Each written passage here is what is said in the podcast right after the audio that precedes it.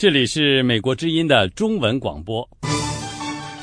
在以下的一小时里，我们将重播昨天晚上十点的时事经纬节目。首先，请听最新的国际新闻。各位听众，你们好，下面播报国际新闻。美国马萨诸塞州警察局长说，马拉松爆炸案的在逃嫌疑人。还没有被抓获，但是他会被抓获。蒂莫尼·阿尔本说：“很遗憾，在经过星期五一整天对波士顿地区的搜索后，还没有抓到嫌疑人。”他说：“这是一次复杂的调查。”他表示，警方决心要结束此案。他认为嫌疑人仍然在马萨诸塞州。马萨诸塞州长帕特里克解除了要求波士顿郊区。沃特敦居民待在家里的命令，并重新开放波士顿地铁的运行。他敦促波士顿居民要提高警惕。经过与警方在沃特敦暴力对峙一个晚上之后，19岁的嫌疑人焦哈尔·萨纳耶夫目前仍然在逃，但是他的哥哥塔梅尔兰·萨纳耶夫被击毙。美国联邦调查局证实，这两名兄弟是星期一波士顿马拉松爆炸案的嫌疑人。爆炸导致三人死亡，一百七十六人受伤。在联邦调查局公布这两人照片后几个小时，他们的身份就被证实。警方希望公众能辨识他们。联邦调查局说，他们掌握焦哈尔在爆炸前把一个双肩背包放在便道旁的录像带。这两名兄弟来自俄罗斯车臣共和国，来美后在波士顿地区读书。他们的家人和朋友说，他们无法相信这两兄弟实施了这样可怕的犯罪行动。但是，一个住在华盛顿郊外的叔叔称他们是失败者，给所有车臣人带来耻辱。美国国务院星期五公布二零一二年人权报告。这份人权报告有关中国的部分说，过去一年来，主张人权和公共利益的人士和组织经常受到打压和胁迫。报告说，中国是一个专制国家，中国共产党是宪法规定的最高当局，其党员掌握着政府几乎全部的高层职位和安全事务职位，而被当局视为政治敏感的个别人士和组织，在他们的。集会自由、宗教信仰和旅行方面持续受到严格的限制。此外，报告还说，针对政治活动人士和维护公众利益律师的打压与胁迫持续升级。当局借助法律外的手段，例如强迫失踪、软禁等方式来阻止人民发表自己的意见。受理敏感案件的维权律师和律师事务所持续面临骚扰。律师执照被吊销，事务所被关闭。另外，在新疆和西藏，维吾尔人和藏人的言论自由、宗教自由、集会自由和行动自由都受到严厉的限制。报告指出，过去一年来，中国的人权问题还包括法外杀害、未经合法程序就执行死刑、强迫失踪、任意拘押。刑讯逼供以及对律师、记者、作家、艺人士和访民的骚扰等。美国国务卿克里在国务院发布人权报告的记者会上表示，美国公布这份针对全世界一百九十九个国家人权状况的调查报告，是要为那些没有机会为自己发声的人发出信息，告诉全世界的各国政府，他们有责任保护人民的基本权利。因为人权没有国界，也不是西方国家专有的概念，它是全人类都应该享有的普世价值。巴基斯坦警方星期五逮捕了前总统穆沙拉夫，并将他移送伊斯兰堡一家法院，罪名是他于2007年当政时罢免法官。穆沙拉夫在被捕之前曾经被软禁，获准回家。一家反恐法院安排他在两天后出庭受审。目前还不清楚此前他在此前是否可以回家。这位六十九岁的前军事领导人在星期五被捕之后，在脸书上说，对他的指控有政治动机，他要抗辩到底。星期五，委内瑞拉新总统马杜罗正在加拉斯加发表就职演讲时，一名不速之客冲上台。这名男子将马杜罗从麦克风前推走，大声叫喊他的名字是杰瑞，然后电视摄像机切断画面，安全官员上台护驾。马杜罗没有受伤，但是他责备保安人员失职，说他可能会遭到枪击。美国南部德克萨斯州的救援人员找到十四具尸体，与此同时，他们继续在一个小镇的废墟中寻找幸存者。当地一家化肥厂发生了爆破坏威力相当于一次小地震的爆炸。德克萨斯州农业小镇威斯特的居民说。星期三晚上爆炸中遇难的人当中，有些人是消防队员和急救医护人员。他们在巨大爆炸发生前前往发生火灾的工业区。德州的一名官员说，大约有两百多人受伤。美国官员说，华盛顿计划向叙利亚反对派提供大约一亿美元的非致命军事装备的新援助。有关官员说。国务卿克里将于本周末在土耳其出席叙利亚国际会议问题时会议时宣布这项新援助。有关官员说，新援助将不包括任何武器或其他致命的装备。非致命的军事援助可能包括防弹衣、夜视镜和通讯设施。各位听众，以上是美国之音为您播报的国际新闻。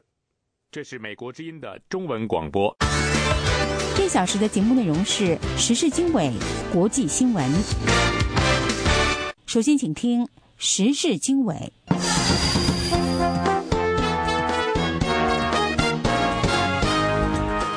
各位听众，大家好，欢迎收听美国之音在美国首都华盛顿现场播出的时事经纬节目。我是齐永明，现在为您介绍这次节目的主要内容。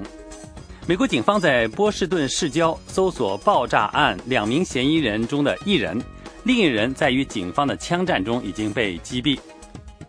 美国总统奥巴马参加为波士顿爆炸案死难者所举行的追思仪式，他也对遇难的中国留学生表示哀悼。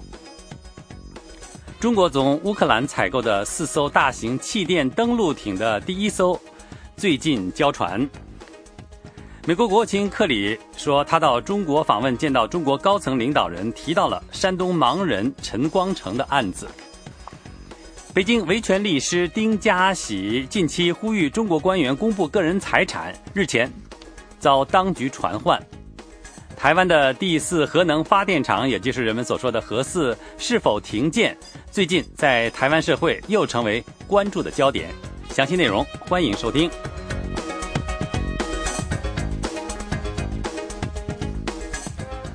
波士顿爆炸案之后，中国网民议论纷纷，有些人表示哀悼，有些人则幸灾乐祸。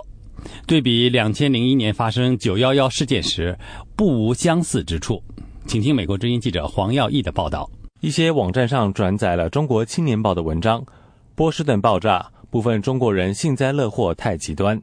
文章说，绝大多数的人都在哀悼遇难者和谴责恐怖主义，表达着应有的悲悯。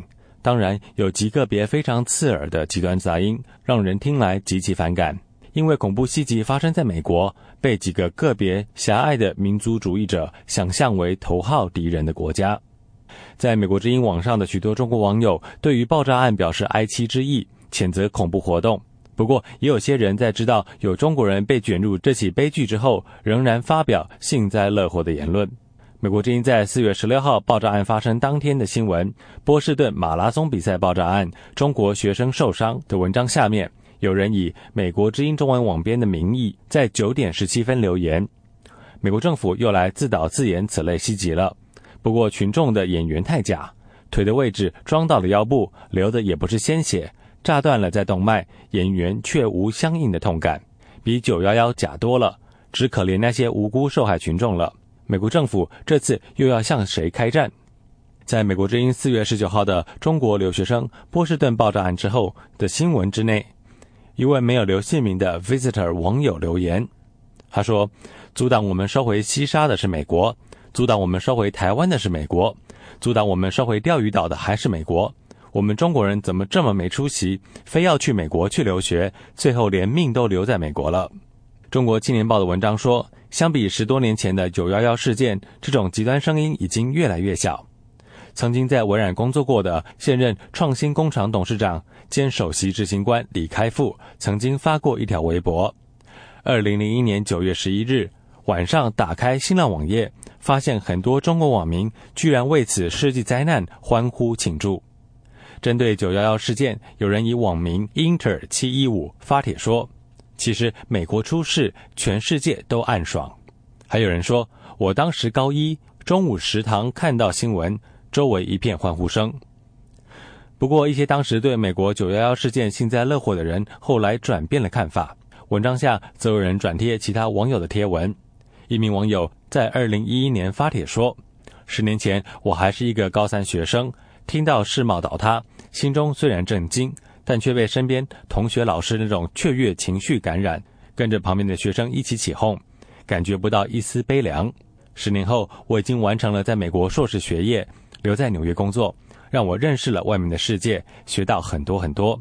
站在这个地方，想起十年前的自己，可笑又可悲。周末我会去参加十年祭，为逝者默哀。另一个被转的贴文，则来自浙江省宁波市的网友无边木叶风前舞。他说：“当时我虽然已经成人，下班回家车上听到有人在眉飞色舞地说美国被炸死了几万，顿觉来了精神。车上其他人也多亢奋。翌日上班处群情雀跃，都在谈论此事。老板忽然插进来说：‘美国人这么坏，死得好。’我虽然从未出过国，但后来我渐渐地为自己的残酷和无知忏悔。”究竟是什么力量使我仇视西方，并且失去了最基本的人道和普世价值观？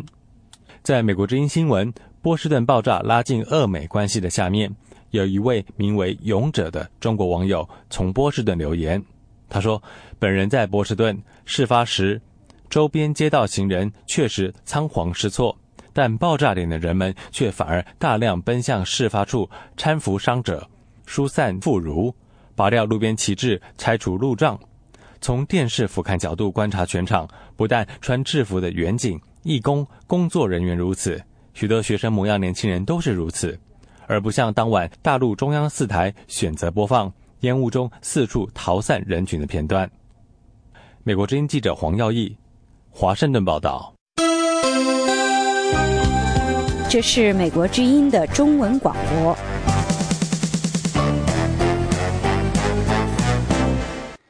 美国总统奥巴马星期四参加为波士顿爆炸案死难者所举行的追思仪式，奥巴马也对不幸遇难的中国留学生表示哀悼。下面请听美国之音记者张荣香的采访报道。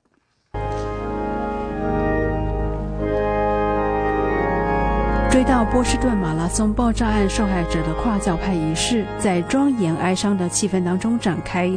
受害者家属、紧急救难人员、宗教领袖、奥巴马总统和第一夫人米歇尔都出席了追思会。奥巴马总统说：“波士顿会坚强度过这场悲剧。”他也向三位不幸遇难者的家人致意。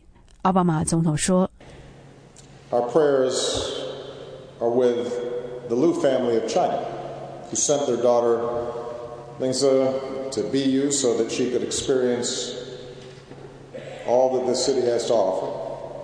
She was a 23-year-old student 我们也为吕家祷告，他们把女儿送到波士顿读书，体验这里的生活。远离家乡的她才二十三岁，如今在太平洋两岸的朋友共同为她悼念。其他出席的还包括国兴克里的夫人。前共和党总统候选人罗姆尼以及一些国会议员等等。而在华盛顿，国兴克里在联邦参议院的一场听证会中说：“Express my condolences, deep condolences to the families, those who were lost, and we lost a citizen of another country, young Chinese girl studying in Boston, a graduate student who went there with her friends to watch the marathon。”我对受难者家属表示深切哀悼。遇难的包括一位中国留学生。当天，他和朋友观看马拉松，体验从前没有体验过的。美国国务院表示，美国对遇难中国留学生的不幸和在爆炸案中其他受伤的外国人的痛苦都情同身受。国务院随时准备好为在这起恐怖主义行为中受伤的外国人与家属提供适当协助。以上是美国之音记者张荣香的采访报道。美国之音，欢迎收听。The Voice of America。美国之音时事经纬带您关注朝鲜半岛的局势。朝鲜半岛箭在弦上的紧张气氛没有缓解的迹象。朝鲜四月十八号提出了对话条件，韩国认为此条件十分荒唐。美国说朝鲜应该把去核化作为谈判的一部分，而朝鲜说美国是骗术。中国仍然继续呼吁各方保持冷静，通过对话解决问题。下面是美国之音记者陆洋的报道。朝鲜官方的朝中社四月十八号刊登朝鲜最高政府机构朝鲜国防委员会政策局的声明，声明要求联合国取消制裁，要求美韩停止联合军事演习，以此作为展开对话的先决条件。朝鲜官方的声明还要求美国从韩国撤走所有核战争手段，同时要求韩国立即停止对朝鲜做出负面断言。美韩此前相继提议朝鲜通过对话解决危机。美国国务卿约翰·克里四月十二号访问韩国的时候就表示，奥巴马政府愿意跟朝鲜举行谈判。克里同时开出了谈判的条件，就是朝鲜必须首先明确表示把去核化作为谈判的一部分。韩国总统朴槿惠四月十一号跟韩国国会外交统一委员会。国防委员会中的新世界党的议员共进晚餐的时候，表示将跟朝鲜进行对话。韩国媒体韩联社在当天的报道中称，这是朴槿惠作为总统首次提出韩朝对话。不过，在那之前，韩国统一部长柳吉在一次声明中表示，应该通过对话恢复开城工业园区的正常运转。朝鲜去年十二月核试爆以来，朝鲜半岛的局势持续紧张。现在，朝鲜对美韩提出的对话解决危机作出回应。《纽约时报》四月十八号报道，韩国有分析人士对此表现出谨慎的希望，朝鲜方面可能会弱化几个星期以来的敌对言辞。韩国统一部官员四月十八号对朝鲜国防委员会有关设定先决条件的对话声明表示遗憾，要求朝鲜立即取消这种不合理的主张。韩联社报道，这位官员强调，朝鲜应该立即中断挑衅行为，履行无核化国际义务，采取有诚意的措施，成为国际社会负责任的一员。另外，在中国外交部四月十八号的例行记者会上，有记者问：朝鲜今天提出和美韩开展对话的先决条件，中方有何评论？外交部发言人华春莹的回答是：维护朝鲜半岛以及呃东北亚和平稳定，实现半岛无核化，符合有关各方的共同利益，也是各方的共同责任。他说。当前半岛形势高度复杂敏感，我们敦促各方保持冷静克制，共同推动局势尽快降温。他还说，我们一贯主张对话协商是解决半岛问题的唯一正确途径，当务之急是加大外交努力，尽快回到对话谈判的正确轨道上来。华春莹表示，我们希望并支持有关各方通过对话缓和紧张，改善关系。妥善解决有关的问题，中方愿意继续同有关的各方以及国际社会一道，为了维护半岛的和平稳定大局，推进六方会谈的进程，实现半岛以及东北亚地区长治久安，做出不懈的努力。美国之音陆洋华盛顿报道。这是美国之音的中文广播。欢迎继续收听时事经纬。在朝鲜半岛的紧张情势和南中国海的领土争端当中，美国第一艘滨海战斗舰“自由号”星期四抵达新加坡，停靠在樟宜海军基地。未来将部署在东南亚，强化美军在当地的作战能力，并加强和东南亚盟友的关系。这是奥巴马亚洲战略布局的一部分。下面请听美国之音记者钟晨芳的报道。自由号是美国海军第一艘特别为前海作战设计的军舰，未来八个月将部署在亚洲，与该区域其他国家海军联合演练，加强相互协调能力。自由号抵达新加坡的时机正值朝鲜半岛处于紧张之际，但美国驻新加坡大使戴维·阿德尔曼说，两者之间没有直接关联。There's no direct relationship, Liz, between the deployment of this ship and North Korea. 自由号的部署和朝鲜没有直接关系。不过，一般而言，我们和我们在全世界的盟友站在一起，也和东亚盟友站在一起。这是我们为促进与新加坡及其他东南亚国家相互协调能力的更广泛策略的一部分。除了朝鲜的情势，中国对南中国海的领土主张以及军事上的强势作为，也引起越南、菲律宾等附近邻国的紧张。前澳大利亚总理陆克文不久前在华盛顿发表讲话时指出，美国重返亚洲，现在正是时候。北京必须接受美国过去、现在和将来都将长期在亚洲存在的事实。美国宣布重新调整亚洲政策，在减少全球驻军的趋势下，美国将来仍会有百分之六十的海空军力量。驻防在亚太地区，因此我经常告诉北京的朋友，你们基本上会看到美国维持了同样的军事部署，所以朋友们看开点吧。自由号自二零零八年十一月开始服役，过去四年都在进行训练、调整和改装。三月一号自母港圣地亚哥出发，展开处女航。抵达新加坡前，曾经停靠过关岛和马尼拉。舰上共有官兵九十一人，并部署了一架海鹰号直升机，可以执行反水雷、反潜和反舰作战，以及人道救援等任务。以上是美国之音记者钟成芳的采访报道。这是美国之音的时事经纬节目。来了解中国军事力量。被称为“航母杀手”的解放军东风二十一 D 弹道反舰导弹一直是美国军事界关注的焦点。最近有报道称，中国已经部署了一批东风二十一 D 反舰导弹。解放军的这种新型武器是否真的对美国西太平洋的航母战斗群构成严峻的威胁呢？在今天播出的《中国军力发展系列报道》的第二集里，美国之音记者林峰。带您了解东风二十一 D 的最新发展。三月份，华盛顿智库新美国安全中心发布了现役美国海军飞行员亨德里克斯上尉撰写的报告《航母的代价》。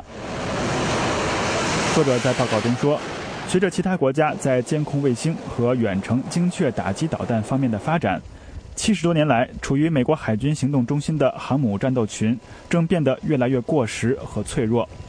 亨德里克斯所指的其他国家正是中国，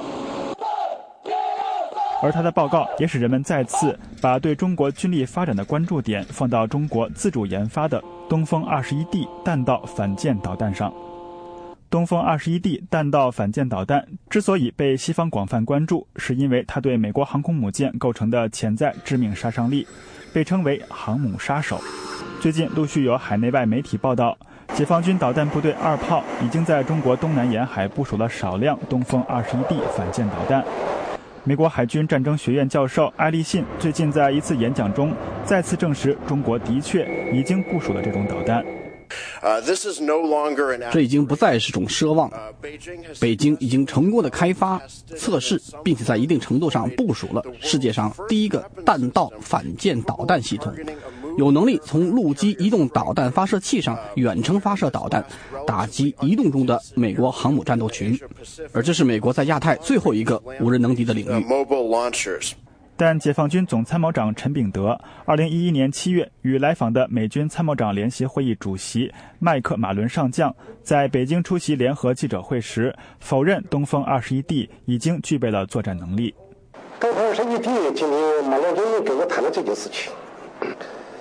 这个事情正在正在研究，啊，正在科研，在试验之中，还没有形成能力问题。实际上，早在2010年，时任美军太平洋司令部司令威拉德就曾发表声明称，解放军弹道反舰导弹系统经过了广泛的测试，已经具备了初步作战能力。美国军事界所说的初步作战能力，是指某一武器系统已具备一定作战能力，但仍有待继续测试和进一步研发。但即便是仅具备所谓的初步作战能力，东风二十一 D 也已经对驻西太平洋美军形成了一定的威慑能力。一旦中美爆发冲突，中国的战略导弹部队第二炮兵已经有能力，至少是可以尝试使用东风二十一 D 对抗美军的航母战斗群。因此，预计中国将会取得越来越强的震慑力。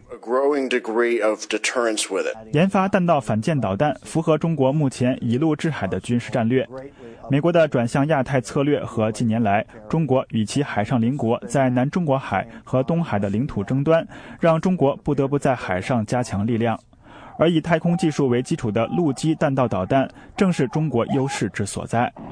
不过，东风二十一 D 这一仍在研发中的武器系统，能否真正成为美国航母的杀手呢？二零一一年，时任海军作战部长加里·拉夫黑德上将曾经表示，即使东风二十一已经成为一个有新闻价值的武器，但事实是，我们的航空母舰可以操作，而且我们有可以制约这类武器的系统。虽然目前中国还没有什么武器能够像东风二十一 D 这样吸引美国海军战略专家的眼球，但也有不少军事专家认为。用弹道导弹攻击可移动的海上目标，在实际操作中有很多难以逾越的障碍。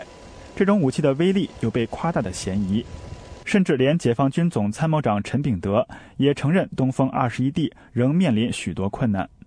但是，这种高新技术的尖端武器困难重重，要经费要经费投入，要先进的技术，还要有高素质的人才。这都是制约它发展的根本因素。正如陈炳德所说，中国要想让东风二十一 D 真正形成作战能力，还需要高素质的人才。近年来，中国军队在硬件方面取得了有目共睹的进步，东风二十一 D 也的确在理论上有可能成为极具攻击力的武器系统。但在软件方面，即中国军队的指挥能力、协调能力、各兵种之间的配合。和士兵对先进武器的操作和应用等方面还远远不足。在本部系列报道的下一部分，我们将为您介绍中国空军训练的发展和演变，请您继续关注。这里是美国之音的中文节目。接下来我们了解。中俄关系，中国从乌克兰采购的四艘大型气垫登陆艇的第一艘最近交船。这笔军火交易曾经受到俄罗斯方面的干扰，但乌克兰方面说，双方都对目前合同的执行情况感到满意。近年来，乌克兰在许多军事技术领域更密切的同中国合作。下面，请听美国之音特约记者白桦从莫斯科发来的报道。负责武器出口的乌克兰国防工业公司透露，位于乌克兰南部克里米亚半岛菲奥多西亚市的海洋造船公司在四月十二日举行了隆重仪式，正式向中国海军交货第一艘欧洲野牛型大型气垫登陆舰。在交船仪式上，双方代表签署了登陆舰的交货文件，然后这艘登陆舰被装船，目前正在前往中国的途中。乌克兰国防企业透露，这艘登陆舰的测试工作将全部在中国完成。中方高度评价了乌克兰造船厂的军舰建造质量以及其他的工作。与此同时，菲奥多西亚的乌克兰造船厂已开始为中国建造第二艘同类型号的登陆舰。中国在2009年同乌克兰签订合同，采购四艘欧洲野牛型气垫登陆舰。合同总金额达三亿五千万美元。根据合同，前两艘登陆舰在菲奥多西亚建造，另外两艘在中国造船厂建造。乌克兰方面将提供技术和主要零部件供应方面的支援。乌克兰军备问题专家德姆丘克说：“俄罗斯曾试图阻挠这笔军火交易，但现在来看，合同执行得很顺利，乌克兰和中国都感到满意。”德姆丘克说，这笔合同刚签订时曾爆发过激烈争吵。俄罗斯声称它拥有欧洲野牛气垫登陆舰的知识产权，因为位于圣彼得堡的钻石海洋舰船设计局研制了这种气垫登陆舰。乌克兰后来对登陆舰的设计做了修改，并重新命名了设计型号，这是乌克兰完全有这种气垫登陆舰的知识产权。欧洲野牛气垫登陆舰被称为目前世界上最大的气垫登陆舰。这种登陆舰可搭载五百名海军陆战队的士兵，或是包括三辆坦克在内的一百五十吨重的货物，最高时速能达到每小时一百二十公里。菲奥多西亚的海洋造船公司从上个世纪八十年代起就为苏联海军建造这种登陆舰。乌克兰媒体称，同中国签订的气垫登陆舰合同是乌克兰独立以来获得的最大一笔海军造船订单。军备问题专家德姆丘克说：“乌克兰曾是沙俄和苏联的主要造船基地，前苏联海军的一些主要大型水面战舰过去都在乌克兰建造。但目前乌克兰经济危机，国防经费拮据，因此同中国的登陆舰交易。”对乌克兰造船企业十分及时。德姆丘克说：“乌克兰现在没有自己的国家军事计划，造船厂除了维修乌克兰海军的军舰之外，基本没活可干。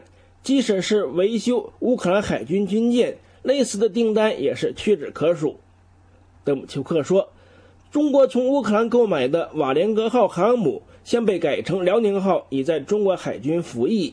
气垫登陆舰合同也开始交货，再加上其他的一些军火交易项目，这些都显示了乌克兰在帮助中国获得苏联的许多军事科技方面在扮演重要的角色。最近几年来，中国同乌克兰的关系十分密切，中国向乌克兰提供了大笔贷款和其他经济领域的帮助。与此同时，在舰船动力。坦克和战机、直升飞机的发动机、导弹和航空等众多军事技术领域，乌克兰也更积极同中国合作。乌克兰军备专家说，中国军事代表团曾经多次考察过克里米亚半岛前苏联的唯一一个航空母舰舰载机飞行员起降训练基地。在俄罗斯同中国舰载战斗机交易谈判失败之后。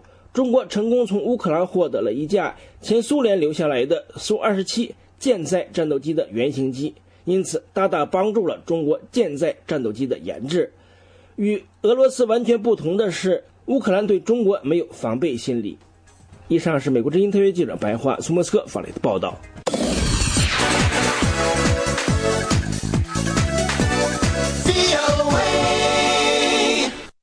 中国禽流感疫情出现新的动向。上海出现两例家庭聚集型禽流感感染病例。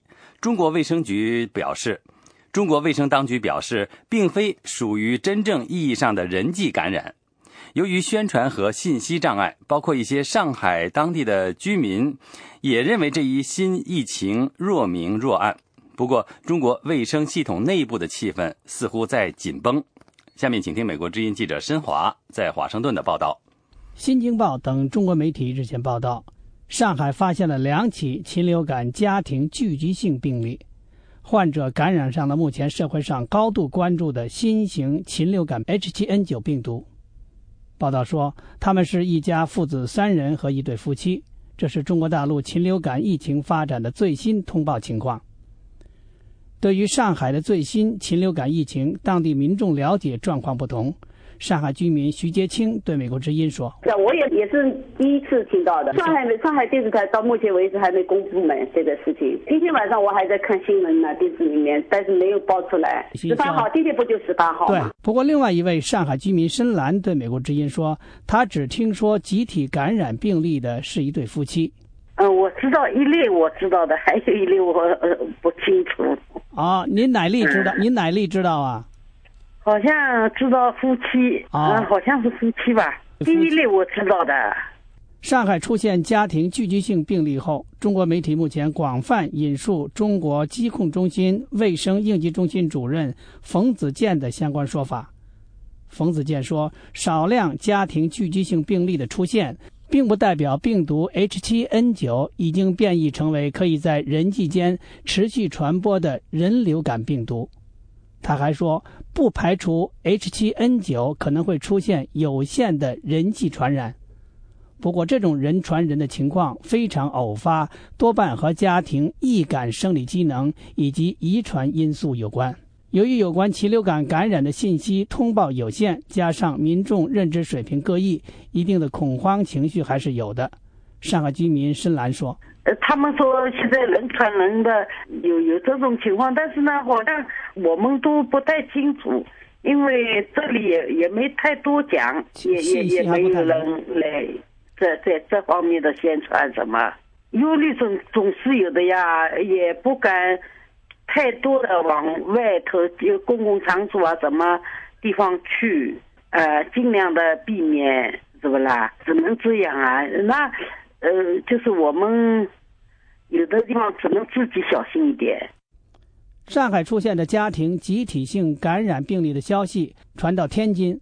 一位学校医务人员对美国之音说：“天津教育系统内的紧张气氛明显加剧，通知又又又加紧了，气氛又那个什么严重了，让我们周六周日都要进行上报，可能跟这消息都有关系。”自从禽流感疫情出现以来，北京以及全国各地的中小学校都要求定时向上级汇报校内各级疑似禽流感感染症状的发生状况。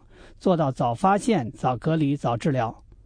报道说，北京七岁感染禽流感的女童之所以很快治愈，同其从事家禽业务的父母对症状敏感，发现后及时将女儿送往医院直接有关。北京地坛医院感染性疾病诊治中心主任李兴旺说：“研究和临床表明，达菲对人感染 H7N9 病毒有效。”但药物最好在三十六小时之内，不超过四十八小时之前使用。报道援引中国国家卫生部门的统计说，截止到七月十七日，中国全国新增确诊病例五例，其中上海一例，浙江四例。全国迄今共报告了八十二例 H7N9 确诊病例，其中五人已经痊愈出院，死亡十七人，其余六十人正在救治当中。美国之音记者申华华盛顿报道。这里是美国之音的中文节目。各位听众，欢迎继续收听美国之音时事经纬节目。美国国务卿克里说，他到中国访问，见到中国最高层，提到了山东盲人陈光诚的案子，同时也谈到陈光诚的侄子陈克贵和其家人。有关详细情况，下面是美国之音记者海涛的报道。克里是星期四在美国国会回答克里斯史密斯众议员问题时讲这番话的。克里刚刚结束了他的中国和亚洲之行，他上个星期在北京会见了中国国家主席习近平、总理李克强，还有主管外交的国务委员杨洁篪。克里国务卿说：“我到任何地方访问都会提到人权问题。”史密斯众议员是众议院人权小组委员会和中国事务委员会的主席。他在听证会上对克里说：“陈光诚已经多次参加我主持的听证会，两次是通过电话，还有一次就在这里，就在你现在讲话的地方。陈光诚是一位很有勇气的维权人士，他多次在中国计划生育案中为遭到迫害的妇女维权。”为此，他和妻子遭到了难以形容的残酷的迫害。如今，他离开了中国，但他的侄子陈克贵却成了替罪羊，在中国代他遭罪，受到了严酷的迫害。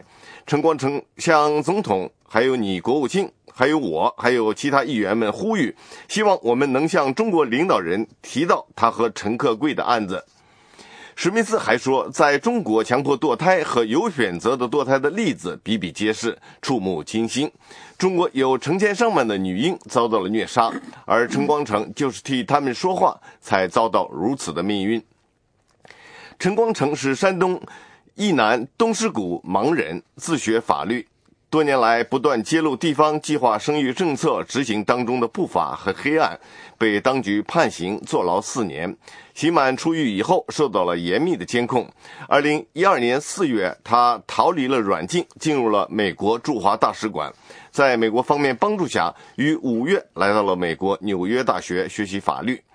包括总统和国务卿在内的很多的美国领导人到中国访问时，都会提到具体的人权案例。这是美国之音记者海涛在华盛顿的报道。这里是美国之音的中文节目。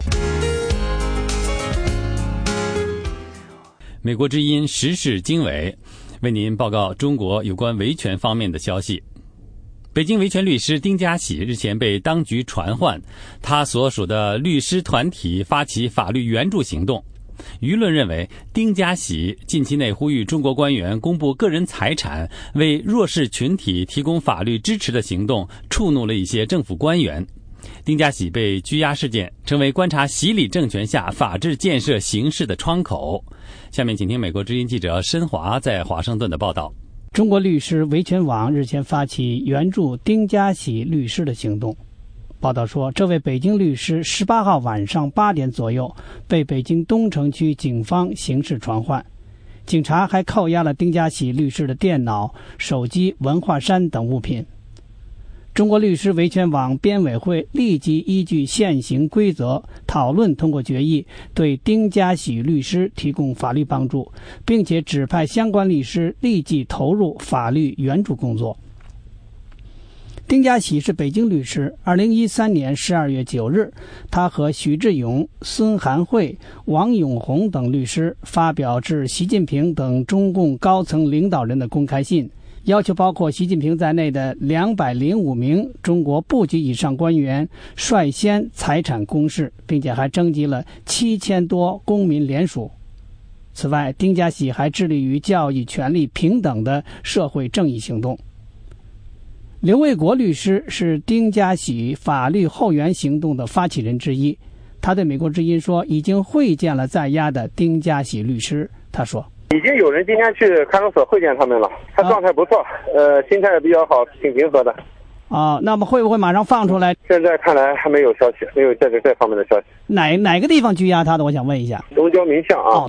刘伟国律师说，先期会见丁家喜律师的是中国律师维权网的一线专门辩护律师，正在成立的后援律师团则是第二梯队，负责提供后续法律支援。刘卫国还说，当局拘押丁家喜的理由是非法集会。记者电话随即向北京东城区东郊民巷派出所警员查询。丁家喜啊，对他是个律师，据说在您那儿呢压着呢，是有这个有这个人吗？哦，早早就不在了。记者追问丁家喜最新情况，警员说最好请到派出所当面查询。记者拨打丁家喜律师的手机，听到的只是语音自动转接信箱提示。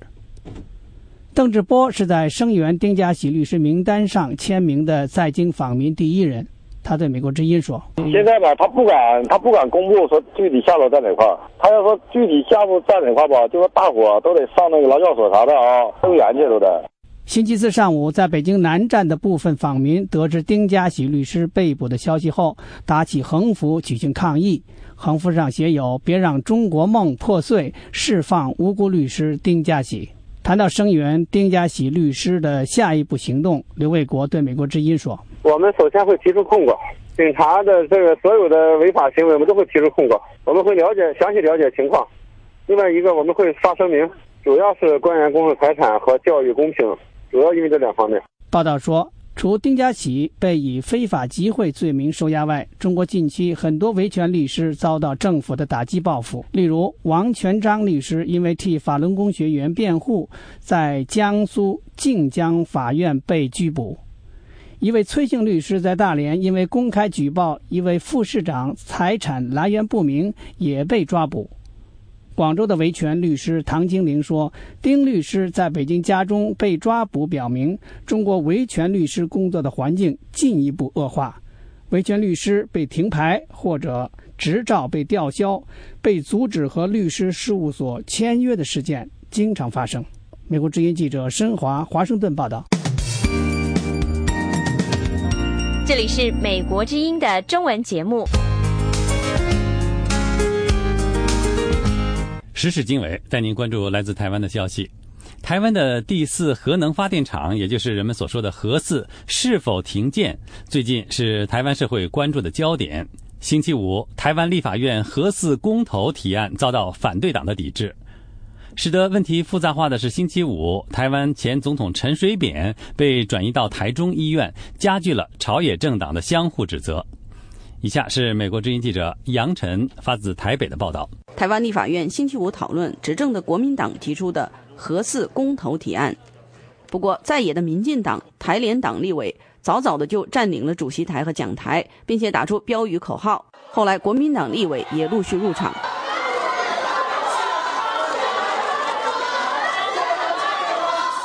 后来立法院院长王金平宣布休会。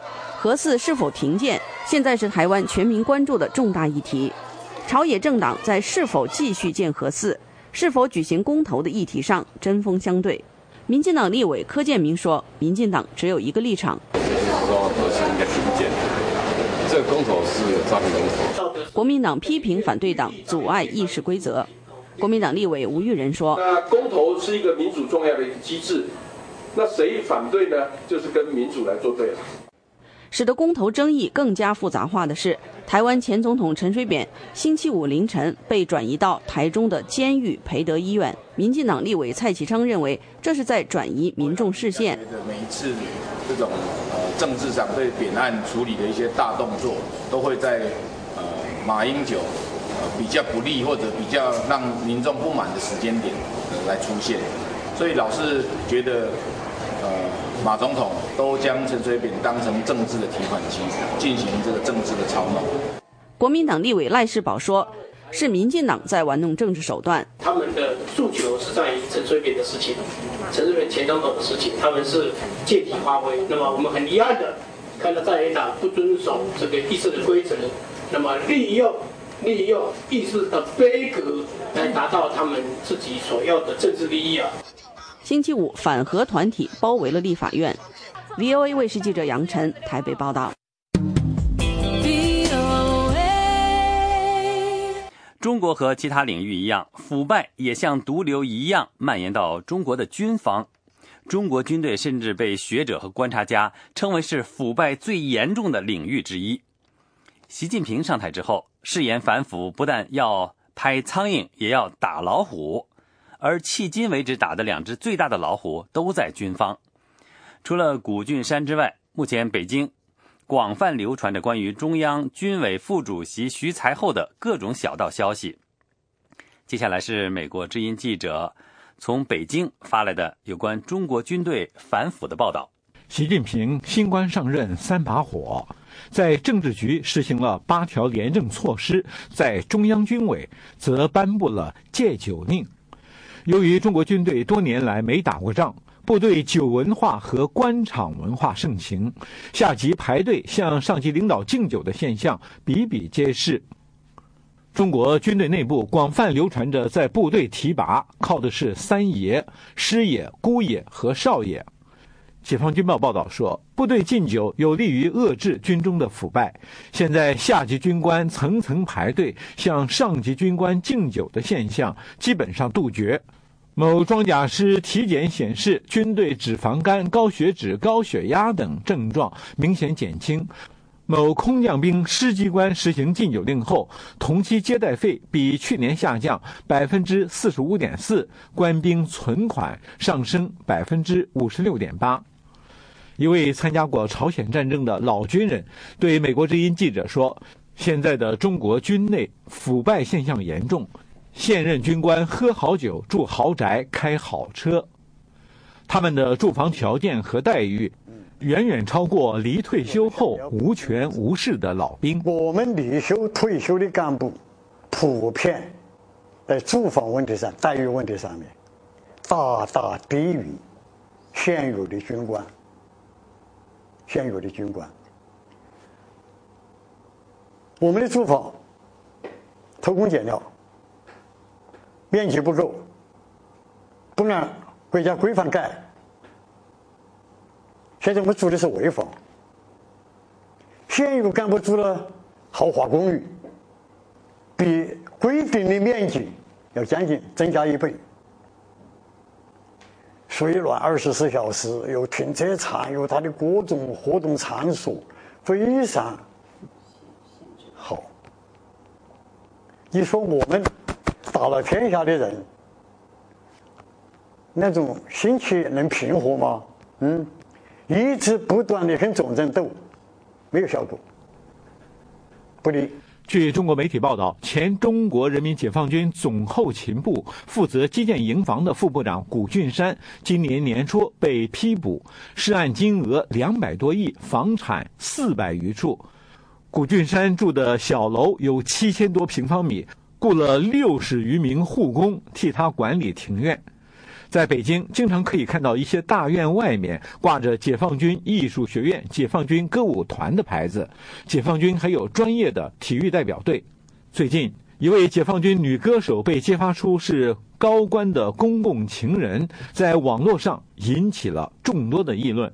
另一位解放军歌唱家将军的儿子因为涉嫌轮奸案而二进宫的消息，也引发了中国网民的热议。中国网民对唱歌跳舞就能当将军的用人制度表示质疑，认为这有损解放军的形象。有网民指出，中国军队和军费是用来打仗和国防的，美军只有军乐队和仪仗队，没有文艺兵和体育兵。一些中国网民也自觉帮助中国军队反腐。不久前，中国互联网上网民竞相贴出挂军牌的奔驰、宝马等豪华车辆的照片。中央军委立即作出回应，从今年五月一号开始，全军换新牌照，将于今年的五月一号更换新式军车号牌。豪华车一律不准上军牌。北京街道上的车流中，挂军牌的豪华车明显减少了。美国之音 VOA 卫视记者东方北京报道。美国之音 VOA 卫视新增亚太五号卫星 KU 频段，也就是小耳朵，每天在北京时间晚上八点到十点播出两个小时中文电视节目，全天多次播放，位置东经一百三十八度。此外，还在亚洲三号卫星 C 频段以及十一 H 频段，也就是大耳朵播出节目，位置东经一零五点五度。详细卫星数据，请登录美国之音中文网站 voa chinese 点 com 查询，或发电子邮件到 chinese at voa news 点 com 索取。VOA 卫视内容丰富。除了及时准确地报道世界重大新闻之外，更有很多令人耳目一新的专题特写，比如美食民主、美中话题、国会山上看中国、世界媒体看中国、解密时刻、法律窗口、火墙内外、美国万花筒、走进美国、新潮 USA、虎妈经、英语教学、VOA 连线等。当然，还有人们耳熟能详的访谈节目、时事大家谈、焦点对话以及海峡论坛。欢迎收看《美国之音》VOA 卫视。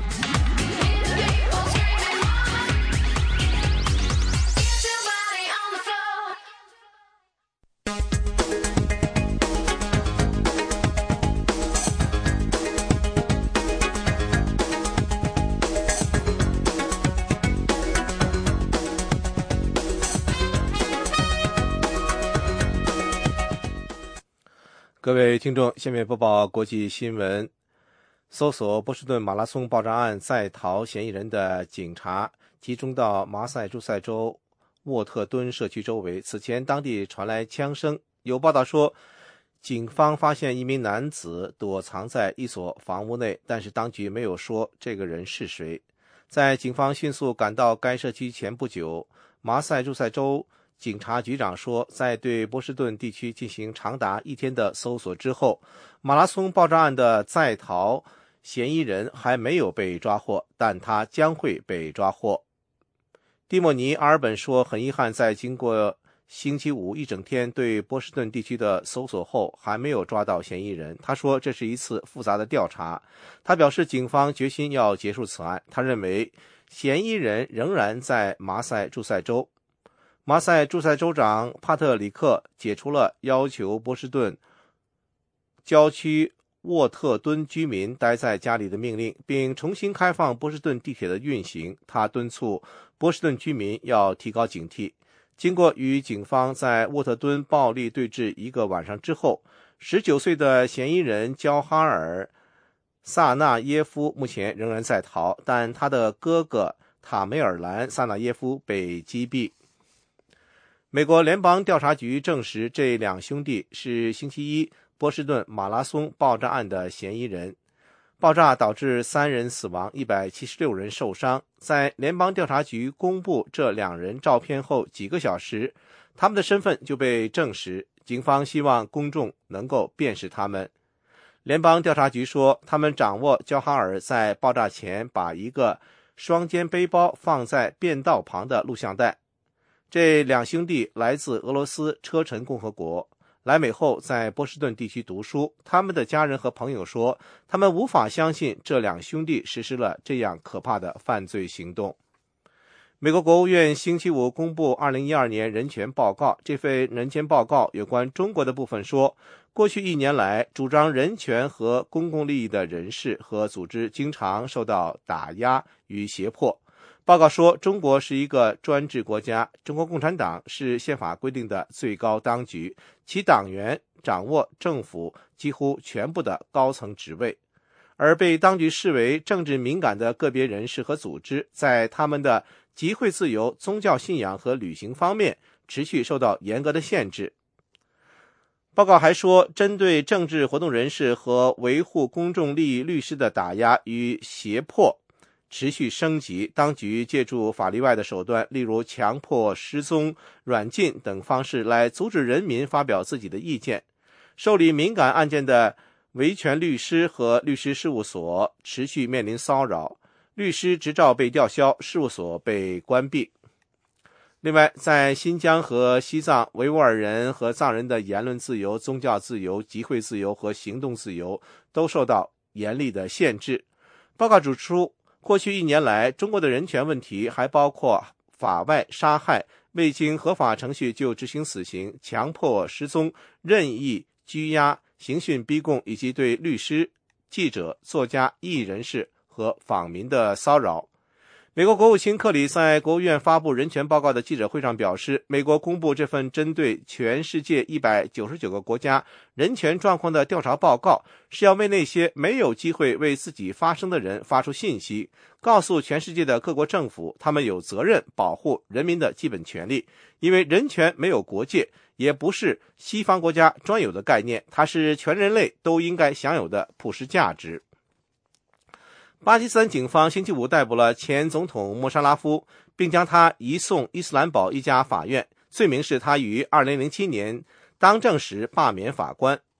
星期五，委内瑞拉新总统马杜罗正在加拉加斯加发表就职演讲时，一名不速之客冲上台，这名男子将马杜罗从麦克风前推走，大声叫喊他的名字是杰瑞，然后电视摄像机切断画面，安全官员上台护驾。马杜罗没有受伤，但他责备保安人员失职，说他可能会遭到枪击。美国南部德克萨斯州的救援人员找到十四具尸体，与此同时，他们继续在一个小镇的废墟中寻找幸存者。当地一家化肥厂发生了破坏威力相当于一次小地震的爆炸。德克萨斯州农业小镇维斯特的居民说。星期三晚上爆炸中遇难的人当中，有些人是消防队员和急救医护人员。他们在巨大爆炸发生前前往发生火灾的工业区。德州的一名官员说，大约有两百多人受伤。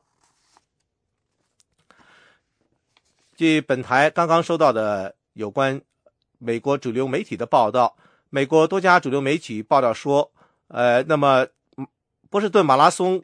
案当中的第二号人物已经被收押，有关详情请锁定《美国之音》。国际新闻播报完了。以上是这一小时的国际新闻。您如果需要获取更多的信息，请访问《美国之音》网站 www 点 voa chinese 点 com。如需和我们联系。美国之音的电邮地址是 chinese at voa news 点 com。美国之音现在结束今天上午的中文广播。This program has come to you from the Voice of America, Washington.